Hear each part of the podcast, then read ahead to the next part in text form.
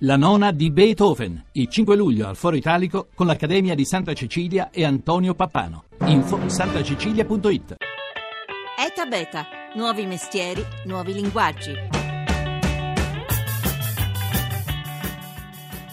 Oval è un'app che permette di automatizzare quello che abbiamo sempre fatto con un salvadanaio, quindi permette ad ogni transazione che uno fa con una carta di credito, con uno strumento di pagamento elettronico, di arrotondare all'euro successivo e di prendere quel piccolo importo e di metterlo in un salvadanaio virtuale al sicuro per il futuro. È un'applicazione che si rivolge ovviamente ai giovani che sempre di più fanno fatica a risparmiare e permette di farlo appunto da non accorgersi quotidianamente di mettere da parte un gruzzoletto letto che poi un domani può essere utilizzato o investito in qualcosa. L'accesso all'applicazione è molto semplice, si collega al proprio conto bancario, alle proprie carte di credito e poi quotidianamente, ogni volta che si effettua materialmente una transazione, viene spostato questo importo.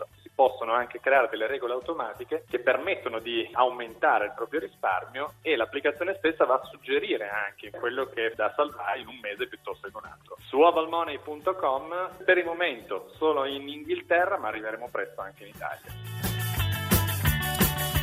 Robot al posto di consulenti finanziari, app per pagare col telefonino anziché col bancomat, monete virtuali invece di dollari, euro o sterline. Buongiorno, buongiorno da Massimo Cerfolini, benvenuti a Eta Beta. 335 699 2949 per intervenire con sms e whatsapp.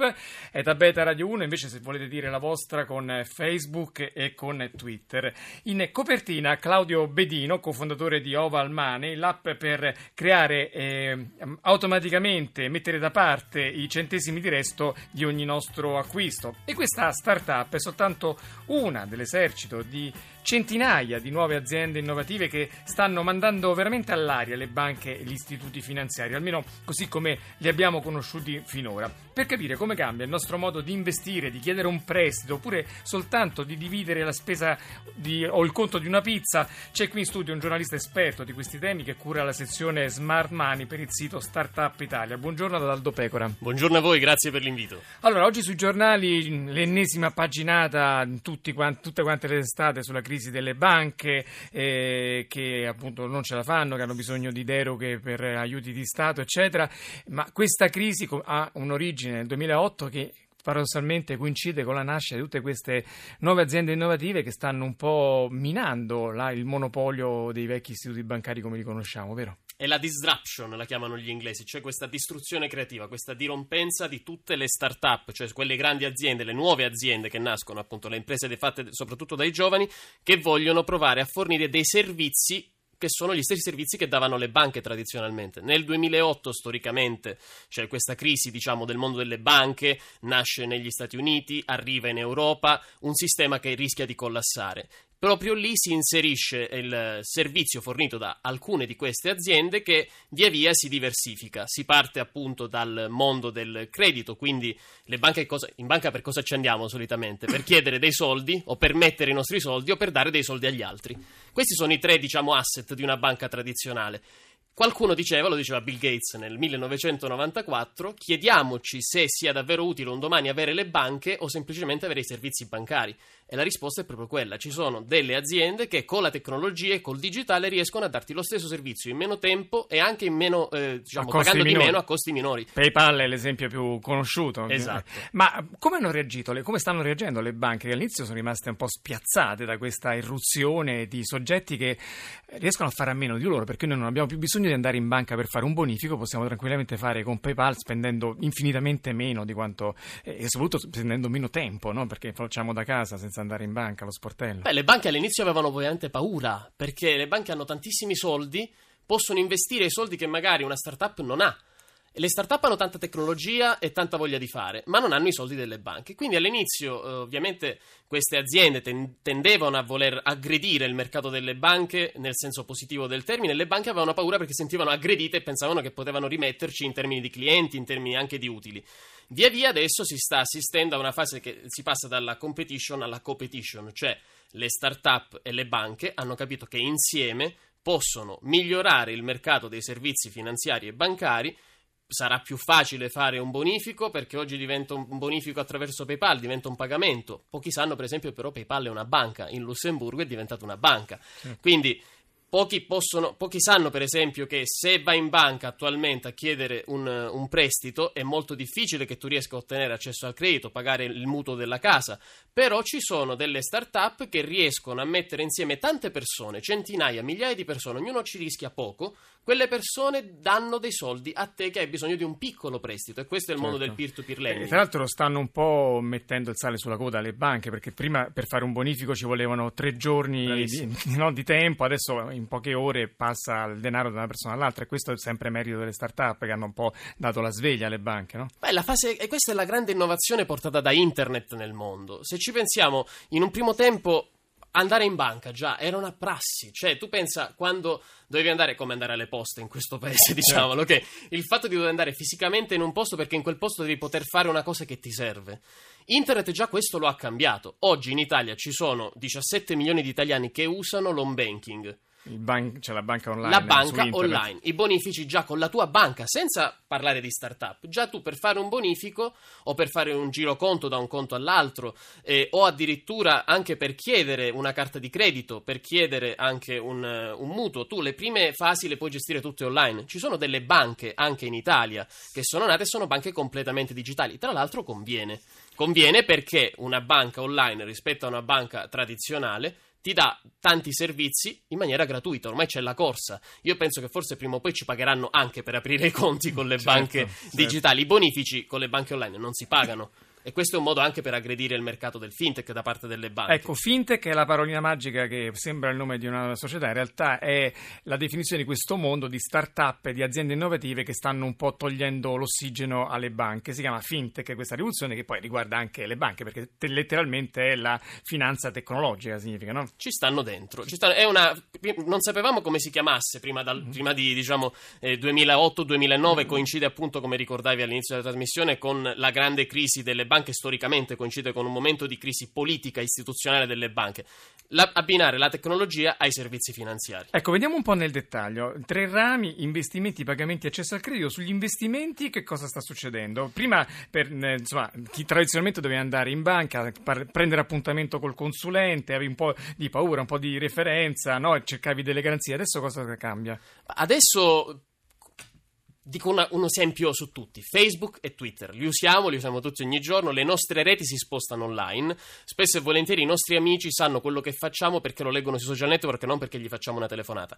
Questo mondo è arrivato anche nel mondo dei soldi e lo ha cambiato. Ora, oggi nel mondo degli investimenti esiste, cioè tu puoi tenere i soldi sul tuo conto corrente, li puoi tenere anche sul tuo conto PayPal, ma puoi scegliere di investire e di farli fruttare. In questo caso un, eh, un filone diciamo, che si è aperto soprattutto negli States con una startup nella parte diciamo, eh, veramente nata in Inghilterra, cioè è Toro, è il social trading. Il social trading cosa vuol dire? È una community questa è la grande novità delle start-up rispetto Una al mondo comunità delle... come Facebook, sì. Bravissimo. Mm. È la vera, la, il vero fattore aggiunto di fare un servizio online con una community piuttosto che in banca. Il social trading, tu ti iscrivi a, questo, a un servizio, appunto ce ne sono tante start-up che danno questo servizio, hai un tuo portafoglio titoli, puoi vedere quello che fanno gli altri investitori, cosa che generalmente dovresti fare andando in borsa e spiandoli. Invece sono loro che decidono di condividere le loro pratiche, ti dicono anche se stanno facendo bene o stanno facendo male, puoi seguirli. E, e c'è la classifica scegliere. di quelli più bravi, no? Bravi, c'è la gamification gamification, eh, cioè, cioè, diventa tutto quello un che fa più soldi con le azioni sta in testa classifica, quindi tu puoi copiarlo Bravissimo. e poi il sistema paga lui perché, per, insomma, per darti queste dritte in sostanza. Bravissimo. Questo e... è quando è fatto dalle persone. Poi ci sono invece i cosiddetti robot, li chiamano, ma ah. è una forzatura. Il consulente invece è un robot, eh? è un algoritmo, insomma. Diventano gli algoritmi al centro, cioè il, il cosiddetto fenomeno dei robot advisors. Questi sono appunto degli algoritmi che eh, leggono le tue abitudini, capiscono quali sono le tue propensioni a rischio, vedono quali sono prefer- vedono quali sono le tue preferenze e decidono di investire, ti consigliano di investire soprattutto. Eh, e non c'è una persona, questo è il vero futuro, è questo, perché la disruption cosa porta? Porta il fatto che non ci sia più bisogno di avere il consulente che sta in filiale e che ti suggerisca qual è il prodotto migliore dove investire. Lo fai direttamente col tuo cellulare mentre stai facendo un'altra cosa, stai andando al supermercato, fai un'altra cosa e investi in borsa. Altro campo su cui stanno aggredendo le start-up è quello dei pagamenti. Abbiamo visto all'inizio eh, Oval Money che consente a ogni pagamento di mettere da parte quei centesimi che, per raggiungere l'euro e creare quindi un piccolo investimento, soprattutto per i più giovani. Però in genere tutti i social network, eh, da um, WeChat, Messenger di Facebook, addirittura Apple, stanno creando dei piccoli portafogli virtuali che sono innestati sul nostro cellulare, vero? E quello è il vero problema delle, delle banche in questo momento, il fatto che eh, tu sul cellulare hai tutto. Un, una volta avevamo il computer, avevamo la nostra casella di posta elettronica e utilizzavamo per comunicare saltuariamente gli sms. Adesso il cellulare è diventato tutto, è un personal device dove dentro hai la tua vita. Lì dentro tu puoi decidere appunto di effettuare dei pagamenti anche più velocemente e hai la possibilità di decidere quella che è la tua vita finanziaria. Quindi appunto PayPal lo ricordavamo all'inizio, i micropagamenti. I micropagamenti sono anche un, un fenomeno che è ver- il vero problema in questo momento delle banche e delle start-up perché non stanno tenendo conto del terzo grande incomodo. Facebook, Google, le big company del tech che sono già pronte, hanno miliardi di utenti e ti forniscono un servizio in più. Per loro non cambia niente. Un domani potrai prenotare la tua vacanza chattando sul messenger di Facebook e proponendo fa- al tuo bot di darti un'istruzione piuttosto che effettuare un pagamento. Ecco, invece poi c'è grande attesa per il successo di una una moneta che si chiama Bitcoin, una moneta virtuale che non solo elimina l'intermediazione delle banche, ma addirittura quella degli istituti centrali che coniano, che battono la moneta nazionale. Sentiamo meglio di che si tratta dalla voce di Luca Fantacci, che è un economista dell'Università Bocconi e il coautore del libro Per un pugno di Bitcoin. Sentiamo bitcoin sono una forma di contante digitale, cioè una moneta che unisce i vantaggi del contante in termini di anonimato, non richiede un conto in banca e però si utilizza come una moneta elettronica, cioè come si utilizzano le carte di credito o i bancomat. Dove si possono acquistare i bitcoin? Si acquistano su delle piattaforme specializzate su internet in cambio di moneta normale. E chi è che conia questa moneta? Questa moneta viene creata da quelli che vengono chiamati dei minatori in analogia con quanto avveniva con le monete d'oro, cioè delle persone che mettono a disposizione la capacità di calcolo del proprio computer per certificare le transazioni che avvengono in rete e in cambio di questo lavoro ricevono bitcoin di nuovo conio, quindi tutti i bitcoin che vengono emessi vengono utilizzati per remunerare il lavoro di quelli che consentono al sistema di funzionare. Quali sono i vantaggi di questa moneta virtuale? Di offrire quella che viene chiamata una disintermediazione delle banche. Oggi tutti i pagamenti elettronici avvengono attraverso o il sistema bancario o le carte di credito e questo invece sarebbe un modo per gli utenti generici di pagarsi a vicenda anche da una parte all'altra del mondo in tempo reale attraverso una moneta elettronica senza ricorrere a degli intermediari. A prezzi contenuti o nulli, vero? Per gli utenti i prezzi sono pressoché nulli. Di fatto il costo di funzionamento del sistema viene proprio coperto dalla emissione di nuova moneta. Un altro vantaggio sbandierato dai fattori di Bitcoin è che questo sistema abbatte le grandi speculazioni dei monopoli bancari su di noi. Sì, l'idea è proprio che rimuovendo l'attività degli intermediari non si debba più fare riferimento a questi oligopoli e si costringa anche loro ad offrire servizi a condizioni più vantaggiose per gli utilizzatori. Di contro, nel suo libro lei mette in evidenza tante criticità di questa moneta. La principale è che questa moneta ha un valore molto instabile che ne sconsiglia l'utilizzo per gli utenti ordinari. Nell'ultimo anno il valore di Bitcoin è fluttuato di oltre il 30%, per cui posso guadagnare Bitcoin pensando che valgano 100 e poi quando li vado a spendere invece valgono 70 o viceversa. E questo purtroppo è un riflesso del fatto che Bitcoin finora non è stato utilizzato per pagare, ma è stato utilizzato proprio in vista dei guadagni come su qualunque altra attività finanziaria. Oppure per scambi di tipo non proprio legale. La parte esigua di Bitcoin che vengono effettivamente utilizzati per transazioni commerciali vengono utilizzati nella stragrande maggioranza per attività illecite, per lo più per l'acquisto di droghe, transazioni anonime senza essere tracciati dalle autorità. Qual è il futuro di questa moneta? Davvero riuscirà a imporsi come una moneta universale che spazzerà via altre valute? In momenti di incertezza come questo, seguito al voto del referendum in Gran Bretagna, Bitcoin ha aumentato i suoi utenti e ha aumentato il suo valore, proprio perché viene visto come un'alternativa. Però più che altro la vedrei come una provocazione perché vengono concepiti degli strumenti di pagamento più evoluti di quelli che utilizziamo attualmente, ma non è certo questa la risposta definitiva. E insomma, Luca Fantacci, l'economista della Bocconi, ci dice che Bitcoin è l'ennesimo stimolo no, al sistema per migliorare tantissime le mail e i messaggi degli ascoltatori. Eh, una ascoltatrice ci dice: In realtà, anche se operi via internet con le banche, ancora i costi sono troppo alti, i costi fissi a fronte di niente. Silvia Forlì.